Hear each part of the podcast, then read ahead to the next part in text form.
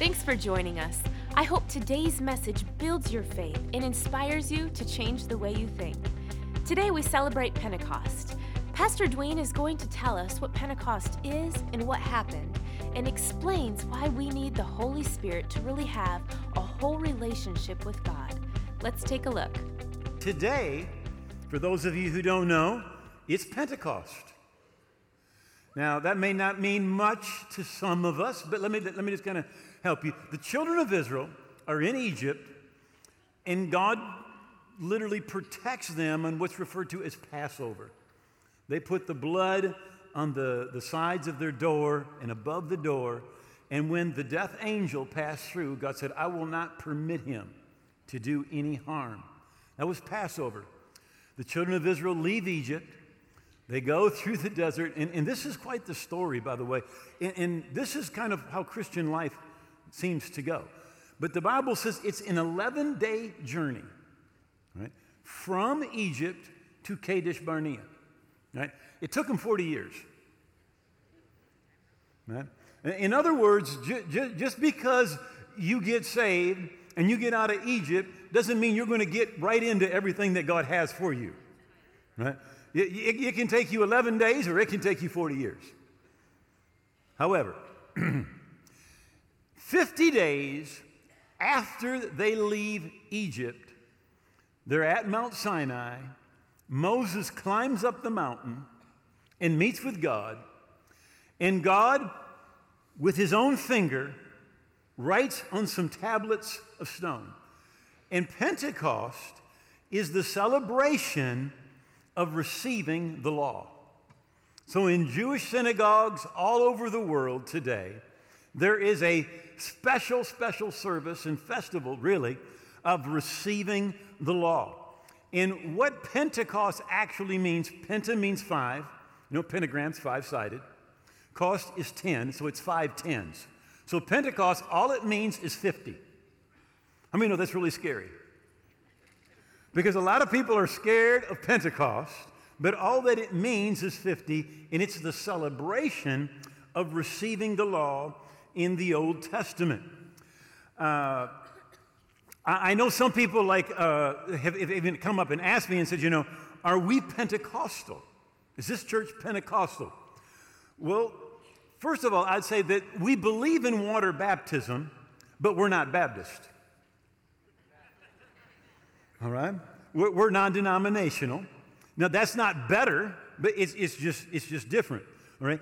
And we believe in the baptism of the Holy Spirit, but we are not part of a Pentecostal denomination. Right? We believe and follow the Bible, right? And uh, this church, and you know, we've started some 30 churches, and they're all autonomous, right? In other words, we don't get directions from headquarters, right? We're a fellowship, but it's relational, right? Now, again, I don't want to say that because we're denominational, we're better. We're just, we're just different. And you never want to put down what somebody else believes. But we believe in the person, the power, and the work of the Holy Spirit. And we believe every Christian needs to have a real relationship with the Holy Spirit.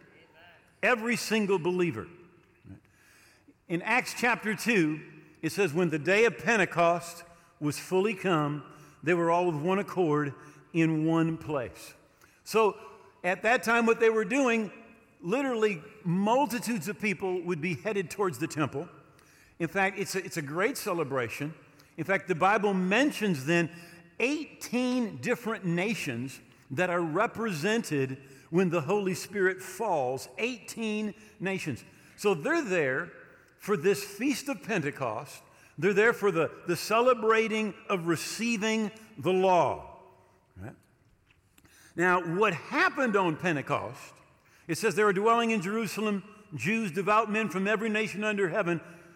And when the sound occurred, the multitude came together and they were confused because everyone heard them speaking their own language. They were confused, uh, kind of like the Tower of Babel, which literally means confusion. At the Tower of Babel in the book of Genesis, chapter 11, They all spoke one language, and they came in pride and rebellion against God.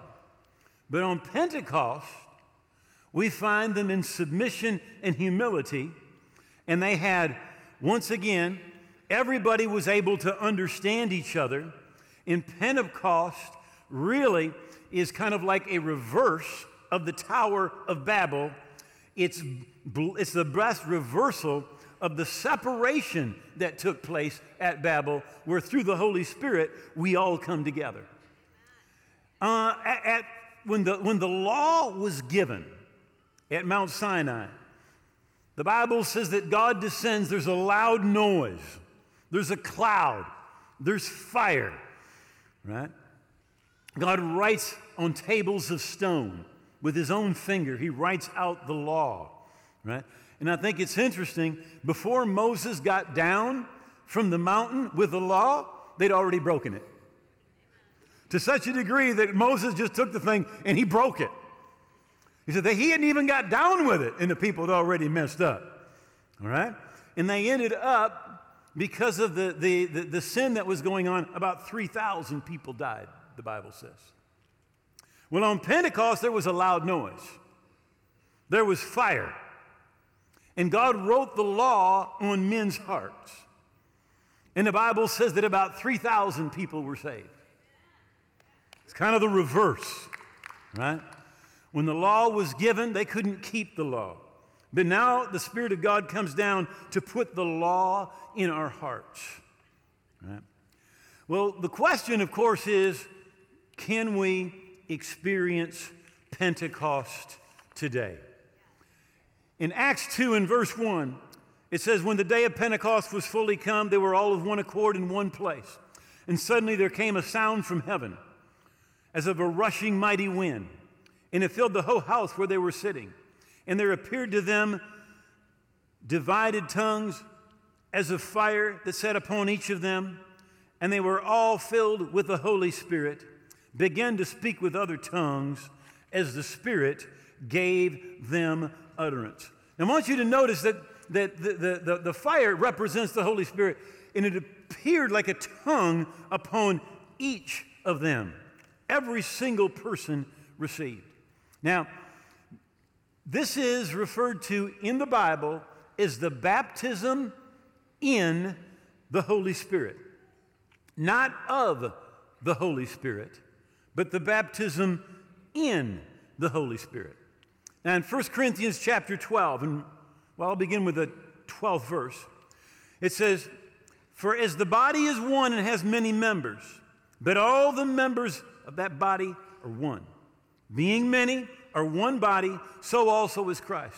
For by one Spirit we were all baptized into one body, whether Jews or Greeks, whether slave or free and have all been made to drink into one spirit.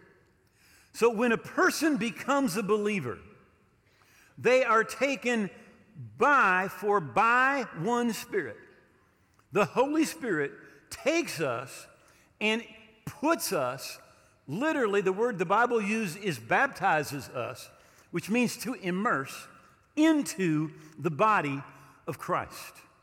It's what the Holy Spirit does to us and He takes us and puts us into the body, baptizes us into the body. And then, of course, we all know about water baptism.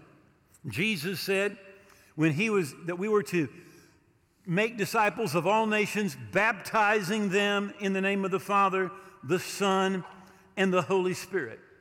And really, water baptism is a sign to the world, to the devil, to anybody who's watching that your old life is gone and that you have now identified with Christ. Your old man died, and some of you know when somebody dies, we bury him. And so we bury that old man. And the Bible says in Romans chapter 6 that you come up in newness of life. We come up to live a different life. It's saying, I am in Christ, right? And there's a tremendous amount of spiritual power that is available when a person is baptized in water. When the children of Israel go through the Red Sea, the Bible tells us in 1 Corinthians chapter 10, they were all baptized unto Moses. It is a type of baptism. And it says that they were baptized in the sea and under the cloud. The sea represents water baptism. The Bible says they passed all night and went through the sea.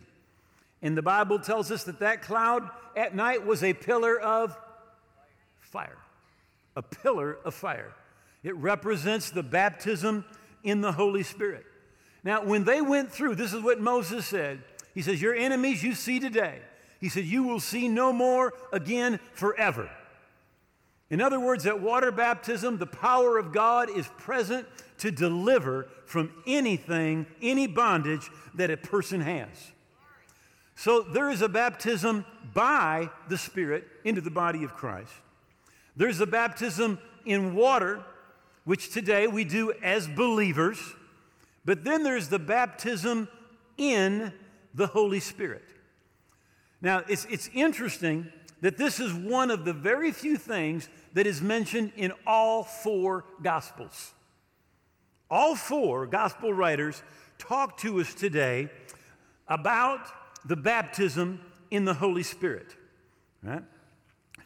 We find the birth of Jesus in all the Gospels, the crucifixion, the resurrection, the feeding of the 5,000, uh, really the burial of Jesus with Joseph of Arimathea, and the baptism in the Holy Spirit. Now, when, when God puts it everywhere, it's because He does not want you to miss it.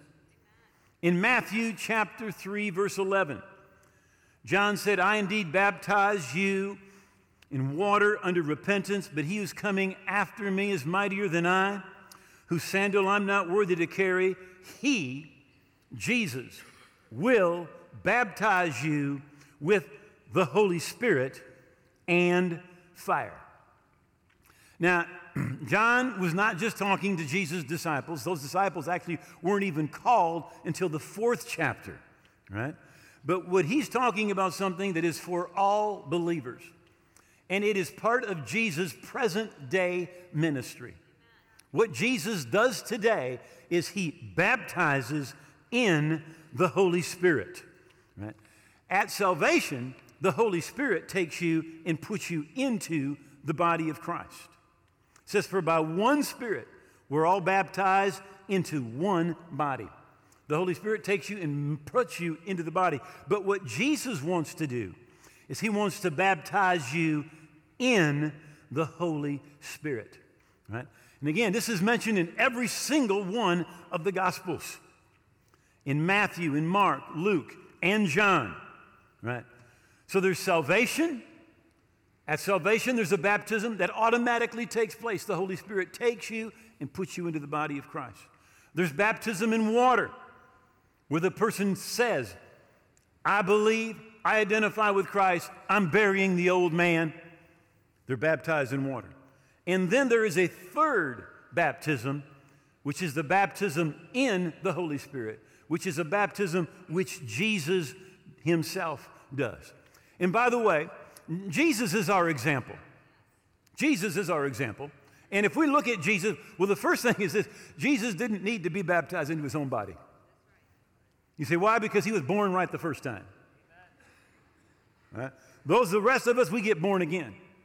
But then we see that Jesus went and he was baptized in water by John the Baptist. And John's like, Look, I need to be baptized by you. But Jesus said, Permit it so now, for thus it is fitting for us to fulfill all righteousness. He says, This is the right thing to do. And if you haven't been baptized in water, listen, it is the right thing to do. It's the thing that Jesus commands us to do as believers. But then there's that baptism in the Spirit. When Jesus was baptized with water, the Bible says that immediately, Coming up out of the water, the heavens were parted, and the Spirit descended upon him like a dove. The Holy Spirit descended upon him. And it's interesting that that is his ministry did not begin until the Holy Spirit descended upon him. And if Jesus needed the person of the Holy Spirit, how much more every one of us? So much more. So the pattern in Scripture is to be saved, and the Holy Spirit puts you into the body of Christ. Believers baptize you in water, and then Jesus baptizes you in the Holy Spirit. And the day of Pentecost, Acts 2:38.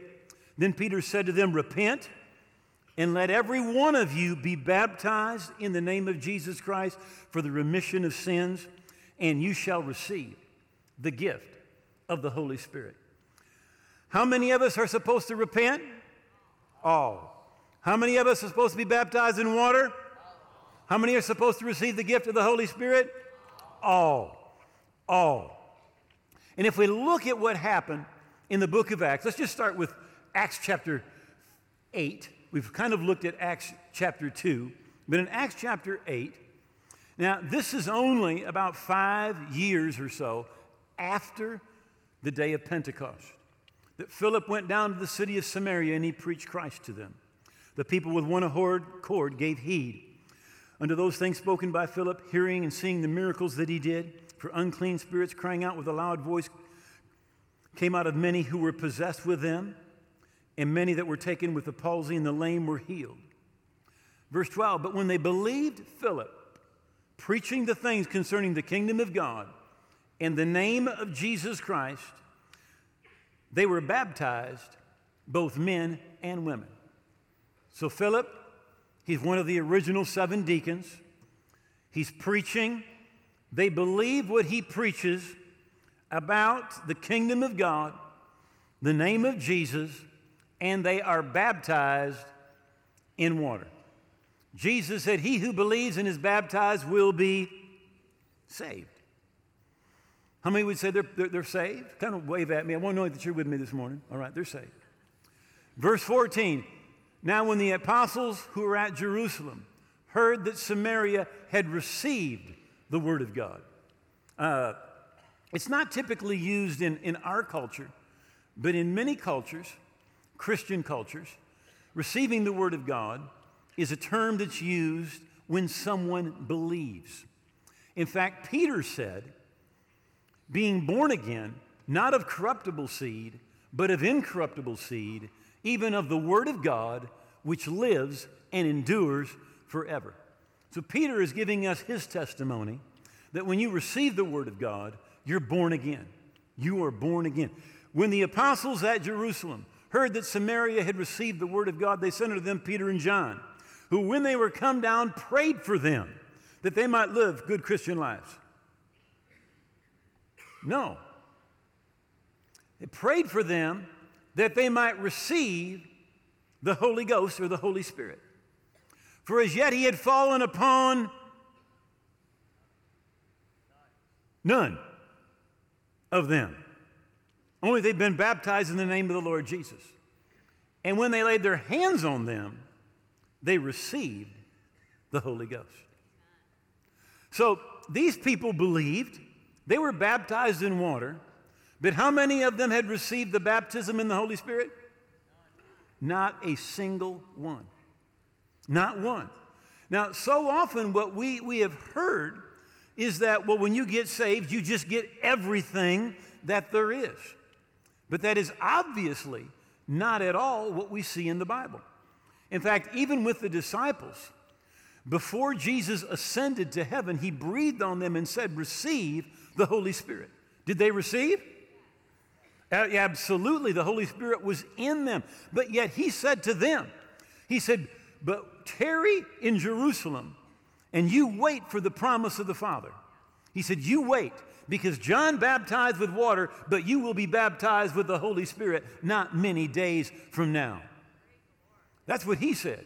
And he said, you, verse 8, he said, But you shall receive power, dunamis, when the Holy Spirit has come upon you, and you shall be witnesses unto me. Acts 19. And it came to pass that while Apollos was in Corinth, Paul, having come through the upper coast, came to Ephesus and finding certain disciples, he said to them, Have you received the Holy Ghost since you believed?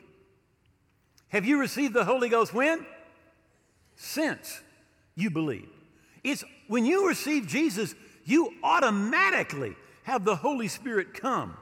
He comes inside you, He takes you, and He immerses you into the body of Christ. But Jesus' present day ministry is to take you and immerse you in the Holy Spirit. The difference is this it's one thing to have a drink of water, and it's another thing to go swimming. When you are saved, the Holy Spirit comes on the inside of you, He is in you. Jesus said, Receive the Holy Spirit. They receive. But He says, You need to wait for the promise of the Father. Because John baptized with water, but you will be baptized with the Holy Spirit not many days from now. Jesus said, What you've got, it's good, it's right, but there is more. Have you received the Holy Spirit since you believed? And they said to him, We have not even heard whether there be a Holy Spirit or a Holy Ghost. They went to the same church I did growing up because we didn't hear either. The only, we, we knew the Holy Spirit existed because every Sunday morning we repeated the Apostles' Creed, which mentioned the Holy Spirit. So he, we knew that he existed, but nothing about what he would do or could do. Have you received the Holy Spirit since you believe? They said, We have not so much as heard whether there be a Holy Ghost. He said, Well, how then were you baptized? Because when you get water baptized, you ought to at least hear that the Holy Ghost exists, right? Because you get baptized in the name of the Father, the Son, and the Holy Spirit. So when you get water baptized, you ought to at least know there's something out here about the Holy Spirit. So he said, Well, how were you baptized? They said, Well, we received John's baptism. And he said, John verily baptized with a baptism of repentance, saying to the people that they should believe on him who would come after him, that is on Christ Jesus. When they heard this, they were baptized in the name of the Lord Jesus. Believed, water baptized. And when Paul had laid his hands on them, the Holy Ghost came upon them, and they spoke with tongues and prophesied.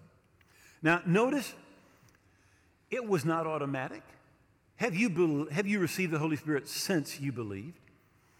He tells them, explains to them about the baptism in the Holy Spirit, about water baptism. They're water baptized, they believe, and then Paul puts his hands on them. Paul the greatest apostle that literally, Paul wrote about 40% of the books in the New Testament. Right? He went to heaven and came back. Now, how many of you think Paul, Paul and, literally, Paul said, The gospel I preach, Jesus taught it to me. How many of you think he had bad doctrine? Have you received the Holy Spirit since you believed? He didn't say to these guys, Well, you're water baptized now. They said, uh, You've got everything. No, he laid his hands on them that they might receive the Holy Spirit. And by the way, this was 25 years after Pentecost. 25 years later. Now, now somebody says, Well, is there, is there any benefit? Is there any benefit? Well, first of all, Jesus said in Acts 1 in verse 8 that when the baptism of the Holy Spirit, he says, You will receive power and you will be witnesses unto me. Number one is the purpose of the baptism of the Holy Spirit is not so much for you as it is for you to be a witness. To be a witness. Now, I know some people think, oh, witnessing. Now, now if, if you're asked to go to court and be a witness, what are you supposed to do? All you're supposed to do is tell what you saw and what happened to you. That's all you're supposed to do. What did you see? What happened to you? And you know what? The Holy Spirit comes to enable us. To, uh, this is not about doctrine. Right? This is about being a witness. This is what God has done for me. This is what I, how many of you can tell what God has done? That's all we're supposed to do is tell what God has done. I think it's interesting when the Holy Spirit fell at the day of Pentecost. It says they all heard them speaking their own language and telling the wonderful works of God. Amen. No doctrine, right? All it was was this is what God's done. This is what God's done. And, and, you know, I know there's people with arguments, but let me tell you something. The person with a testimony always wins over the person with an argument. Because this is what happened to me. This is what happened to me. 1 Corinthians 14 and verse 2. He who speaks in an unknown tongue. Now, I know some people think that's scary. It's not scary. It says you don't speak to men, but to God. I've heard people say, Well, I heard somebody speaking in tongues and it sounded like a bunch of gibberish to me. Well, number one, they weren't talking to you. The Bible says you are not talking to men. So you should just quit eavesdropping because they're talking to God. And it says, No man understands. You are not supposed to understand. Right? And here's what they're doing they're talking to God. They're talking, how many know that is good? In fact, what happens is it is the Holy Ghost bypass operation. Right? The Holy Ghost knows that all your problems are in between your ears. Right? 1 Corinthians 14, verse 14, kind of explains what happens. It tells us that when we speak in an unknown tongue, our spirit, by the Holy Spirit within me, prays. But my mind, King James is unfruitful, amplified, unproductive, bears no fruit, helps nobody. So your mind does not know what your spirit, by the Holy Spirit, is talking to God about. In other words, there's no selfish prayers. You will never be praying in tongues and say, God, bless me, my wife, our son, his wife, us four, no more, Acts 2 4. You'll never pray like that. Right? Because, because it's the Holy Spirit bypassing your messed up brain, my messed up brain, all right, talking directly to God. In the fourth verse, it says, He who speaks in a tongue edifies himself. Now that means you build yourself up. Right? We are in an edifice, something that has been built up. And somebody says, There it is, that praying in tongue stuff, it's selfish. Well, if you need $10 and I'm broke, I can't help you. Is that not true? But if I've got an abundance, I can help you. Right? And spiritually speaking, it's the same. When you're edified, when you're built up, you can help somebody else. Right? The purpose of the baptism of the Holy Spirit is not so much about you as it is about helping others. It's about being able to witness. It's about having this power for the things on the external, the, the outside.